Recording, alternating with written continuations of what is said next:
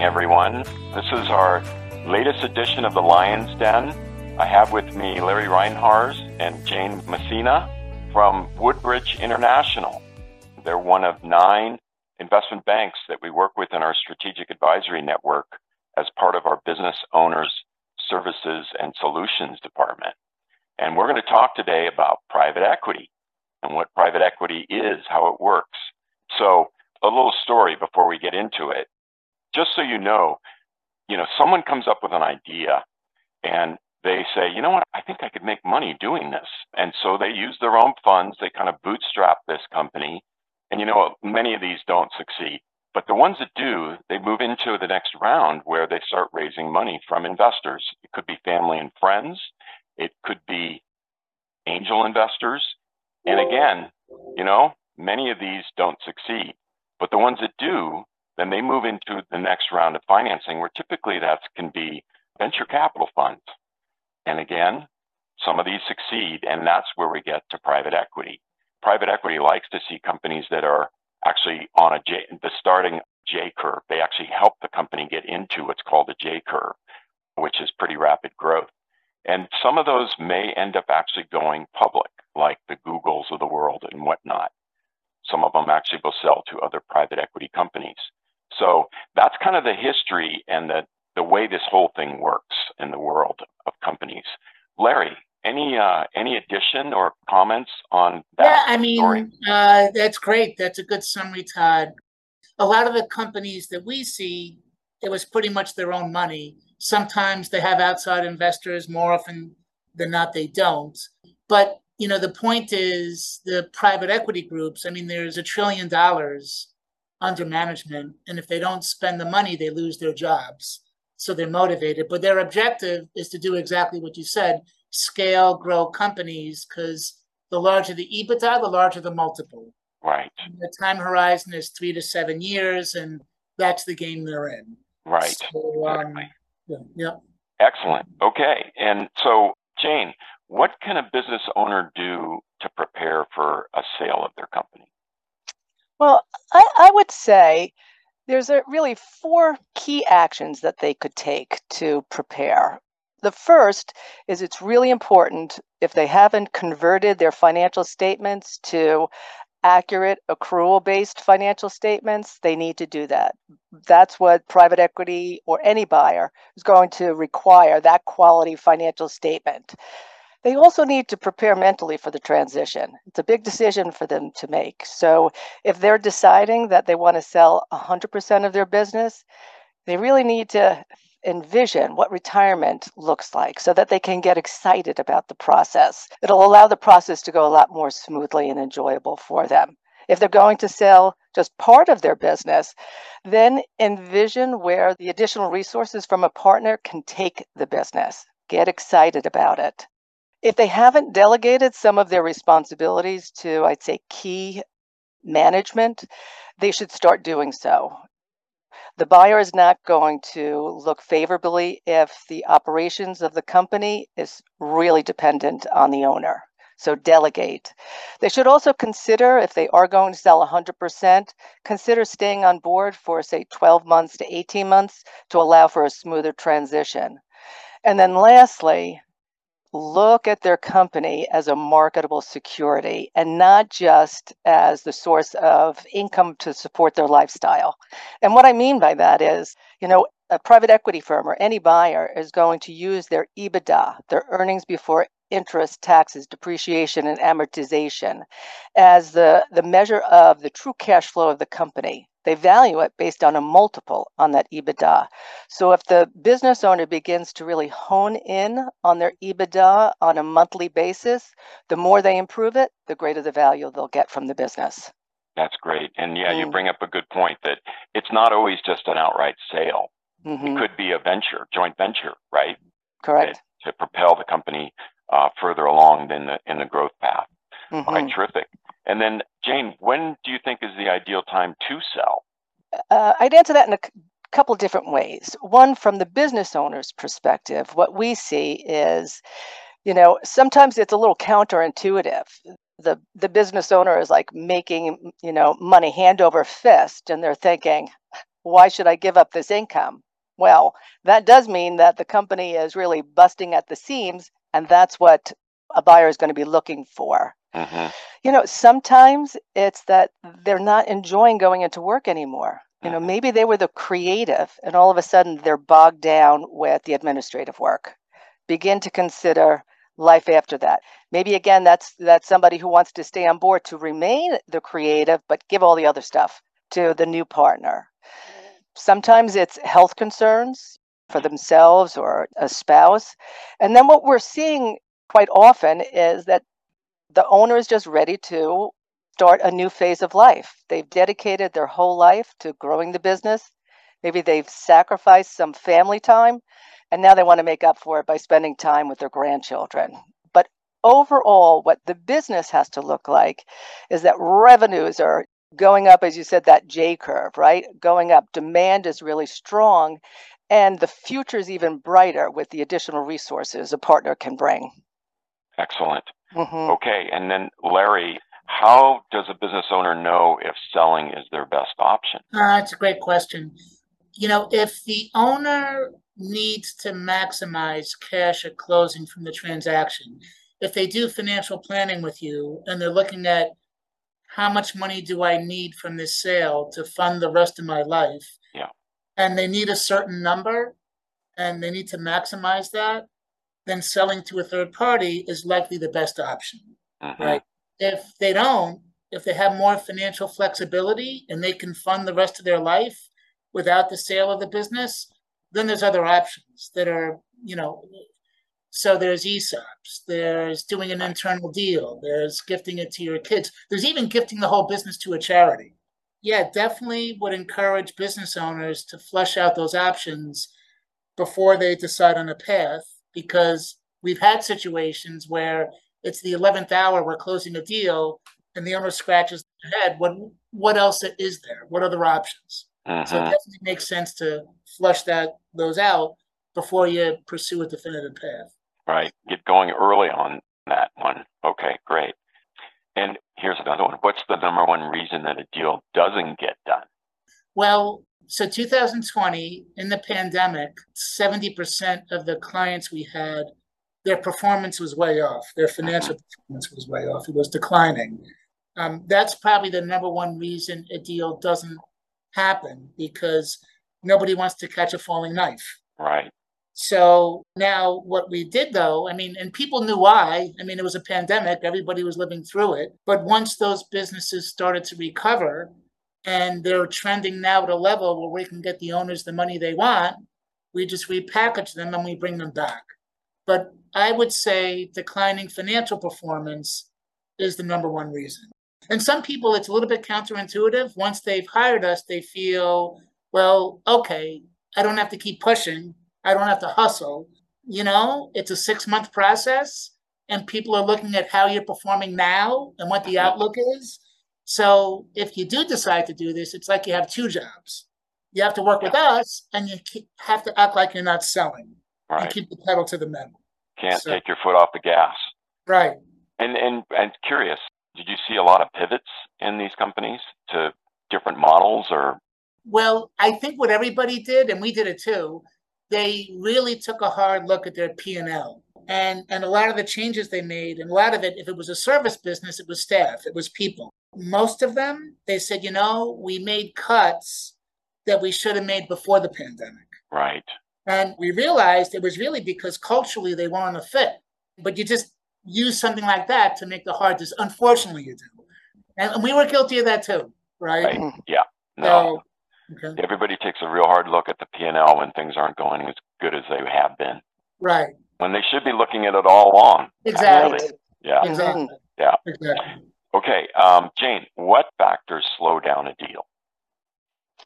Well, I would say what Larry just said with regard to the declining financial performance. It doesn't mean that the company can't be sold, right? It just means that if the financials are starting to decline, then what we do is we pause the campaign. Mm-hmm. Just pause it, wait for whatever caused the deterioration in the financial condition to you know, rectify itself and then go back out to market. So I would say that's really the number one reason. Another, which is very critical also, is if the business owner maybe hires the wrong M&A or investment banker, mm-hmm. right? If the M&A attorney or the investment banker, I'll say, are used to working with companies valued at 350 million or greater, and their business is worth 30 million, which is still a very nice value, right? But yeah. it's 30 million. That learning curve that the M&A and the investment banker have to go on to understand that marketplace slows the progress of the deal down. And then lastly, submitting timely, accurate accrual financial statements. That is critical. You know, that uh, will slow down due diligence so that's what they really need to do to prepare for the sale. Get it in good shape beforehand. Yeah, where the rubber meets the road starts right. with the accounting people and the bookkeeper, all mm-hmm. the way mm-hmm. down to the bookkeeper, right? Exactly. Critical member of that team. Yep. Okay, Larry, you know, it's interesting here in Marin County, a lot of companies came out of 2008 9, the great financial crisis. They became business owners, and now they're getting to a point where they're in their, their late 60s or early 70s and they're like, you know what? It's time to retire, right? I think I want to sell this business. And, and in the past, I've gotten calls from clients. They said, Hey, I sold my business. And I'd say, Well, how did you do that? And they said, Well, some guy called me up and said he would pay this much for it. Well, that's not the best way, is it? No, you know, it's uh, natural, especially if they haven't been approached a lot over the years. Then you get somebody calling, Wow, like somebody wants me. But you know, it's interesting. Probably 40, 50% of the people that hire us are already talking to buyers, mm-hmm. and some to the point where they have bids. Mm-hmm. And most often, what happens, we go to work, we go to the world, we market them, and most of the time, those buyers they were talking to go away because now they understand they're going to have to pay fair market and they don't want to compete with other buyers. Or if they stay in, they sharpen their pencils we've been in business 30 years. Up until four months ago, we had never sold a company to a buyer that our client was already speaking with before they hired us. Interesting. Up until four months ago, mm-hmm, right? Mm-hmm. And what ended up, the way we structured the engagement was that, and it was a really good strategic buyer, and the value was good, but the cash closing was really light. And we said to the buyer, look, we're going to the world in about a month. If we can negotiate something that makes sense you know, and we, we're confident we'll get funded and closed, we won't go to market. We'll get it done with you. And if we do that, our client will get a discount on our fee. Right. Right. Um, we couldn't move them up. They would not move up. Finally, we went to market. We got 11 other bids. All of a sudden, now they start to get in the range that they need to get uh, to. Uh-huh, uh-huh. And we closed. And so, you know, if you look at it, we increased the cash component by $7 million and they paid us a $700,000 fee. So it really was only because they saw the tension of the auction and they knew we weren't playing around. Right. So without doing that, you, are just not going to know what the world will pay. Yeah. And you guys are international. You draw from an international yeah, um, yeah. potential buyer Probably list. 20% of the companies we've sold in the US and Canada are from a buyer outside North America. Mm-hmm. So, yeah, that's a great fact. So, Jane, what's the difference between a business broker and an investment banker? Yeah, you know, I get asked that question quite a bit. And let me answer the question just in a very simple term. The, the key differences between the two really lie in who they market and kind of how they market. So for a business broker, they will deal with smaller companies. I'd say, uh, you know, on the high side, they're producing five million in revenues mm-hmm. on down. Mm-hmm. They, um, the buyers tend to be individuals rather than institutions, and they value the company based off of a multiple of an income stream that the owner has been receiving. Mm-hmm. They post it on websites with the price tag attached to it. But an investment banker, on the other hand, so they're dealing with larger companies. Really, at a minimum, they have to produce revenues of five million on up. And they go directly to the buyers hmm who are either strategic or financial institution and corporations you know so that's that's who they go to. They sell it through an auction and they allow the market to dictate the price. There's not a price tag that goes out. The market drives that price. And then during the process they act more as advisors. They advise on how to structure the deal. While the campaign's going on they'll help the business owner with you know choosing the appropriate buyers to then interview and during due diligence the investment banker is going to stay with the business owner support them keep the deal moving forward to ultimately get the best outcome for the client Excellent. Okay, and when, Larry, do you think it's better to hire a banker versus a broker or vice versa? Oh, if the cash flow the company generates is below a million dollars, the net profit, it's probably more of a broker. Yeah. Um, and bankers also, investment banks, in addition to selling companies, they do other things. You know, they'll they'll raise capital, they'll do fairness opinions. So if they need anything like that, where it's raising capital or fairness opinions or IPO, that's more an investment banker. So I think it's size, mostly size. If it's a million of EBITDA and up, you're going to start attracting institutional buyers, private equity groups, larger Right. strategic buyers. And, and those are better buyers because they're more experienced, they're better capitalized, and they're not going to freak out over every little thing they see in due diligence versus an individual that's putting all their money on the line and they haven't bought a business before. And it's it's interesting. I actually was having a call with a bookkeeper who's in um, my networking group, Shireen Botha. She's located in South Africa. You talk about international, and uh, she works with many of my CPA contacts. But we were talking about the difference between EBITDA and net income, and I'd love to hear your perspective. I know we're not, you know, tax professionals, but how do you describe EBITDA? Oh, well, I mean, the accounting definition, earnings before interest, taxes, depreciation, amortization. So the cash flow the business generates, but then privately held businesses, you know, they're not looking to impress the IRS. Right. So what are you running through the business? What personal items, whether it's cars, whether it's vacations, whether it's country clubs, whether it's compensation for family members that's above fair market. Right. So if there's pension bank- plans, right? if they're Pension funding plans. retirement plans, right? pension plans, if they own the building and Yeah. there's rent that's not fair market. Yeah. So we go through all of that just to show the economics for a third party buyer, Right. not the family running this business, a third party buyer. So in a lot of companies, they'll say, well, my, I'm not showing that much, but this, this, and this, that's okay. We'll work with you to readjust it. hmm I will say the less adjustments, the better, Yeah. but we can help with that. Right. you Right. know? And also the Yeah. compensation that the, the founder or, or CEO is taking, right? I mean, you have to add that Right. back in because that's going to go away. Well, that's, that's, it depends on if, what they need to look at, I'm providing these services for the company. If I was gonna be totally passive and hire somebody to do what I'm doing, How much what do I have pay? to pay somebody? Right. Right. Right? Okay. Got it. All right. And then last but not least, what's happening in the market currently? I've been doing this seventeen years and, you know, two thousand nine, two thousand ten, we all got very spiritual. It was pretty brutal. But ever since then, it's been more a seller's market. We started our company thirty years ago representing buyers.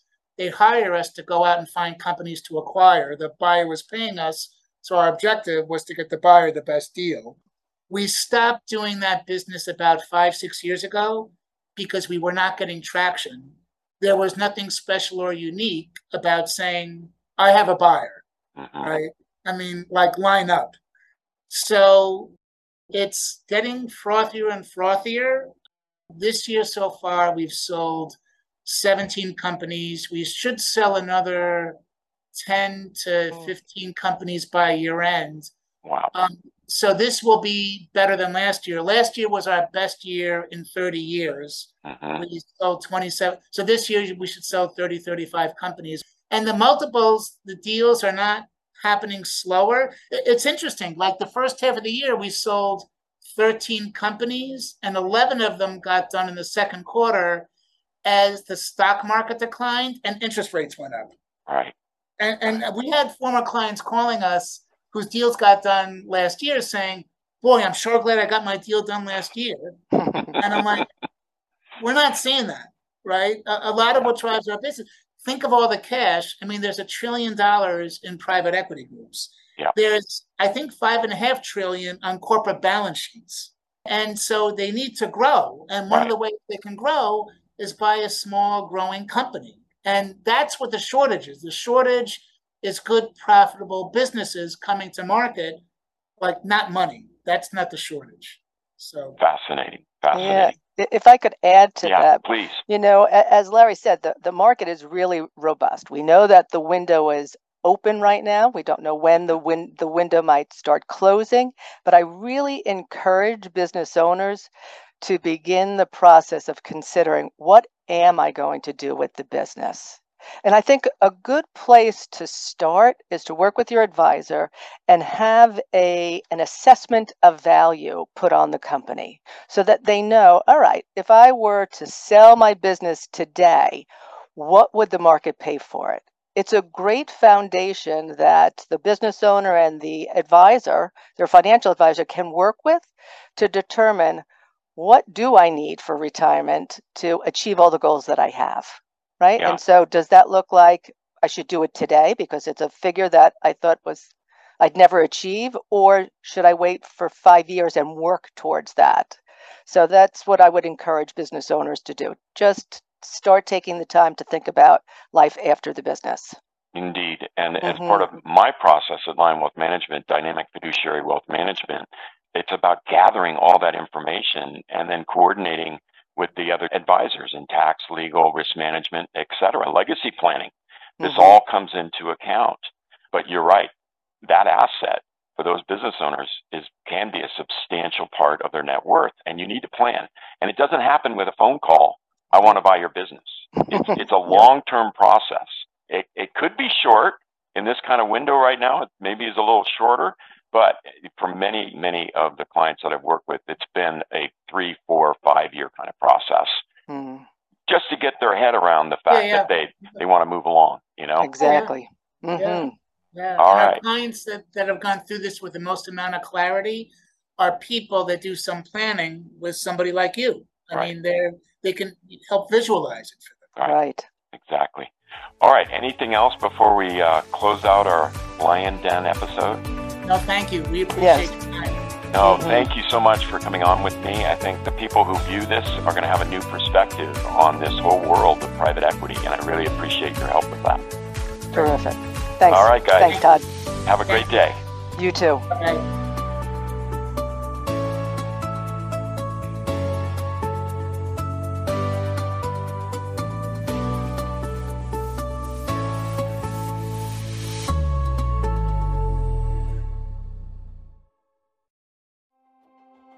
Hightower Advisors LLC is an SEC registered investment advisor. Securities are offered through Hightower Securities LLC, member FINRA and SIPC.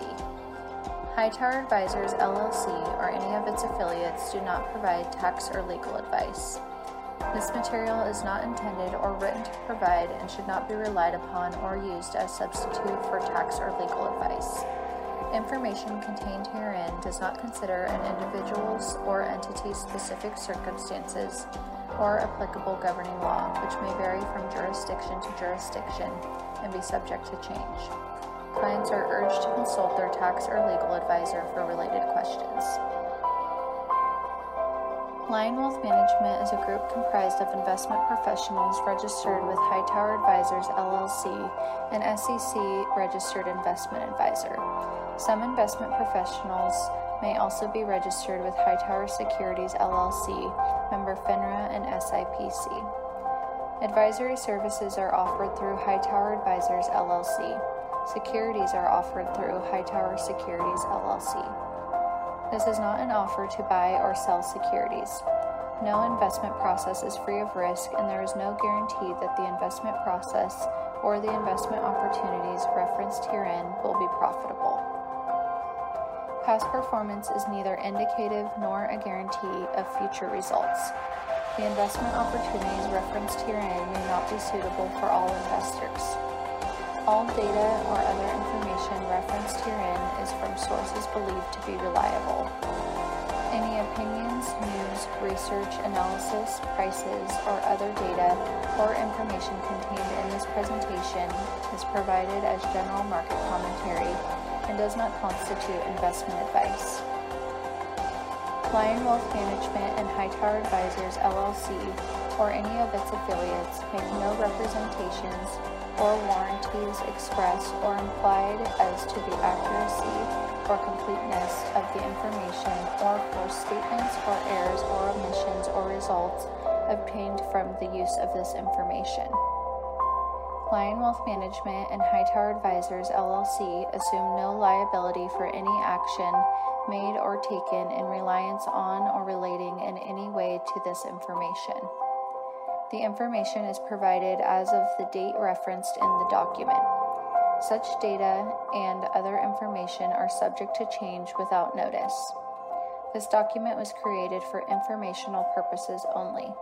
The opinions expressed herein are solely those of the authors and do not represent those of Hightower Advisors LLC or any of its affiliates.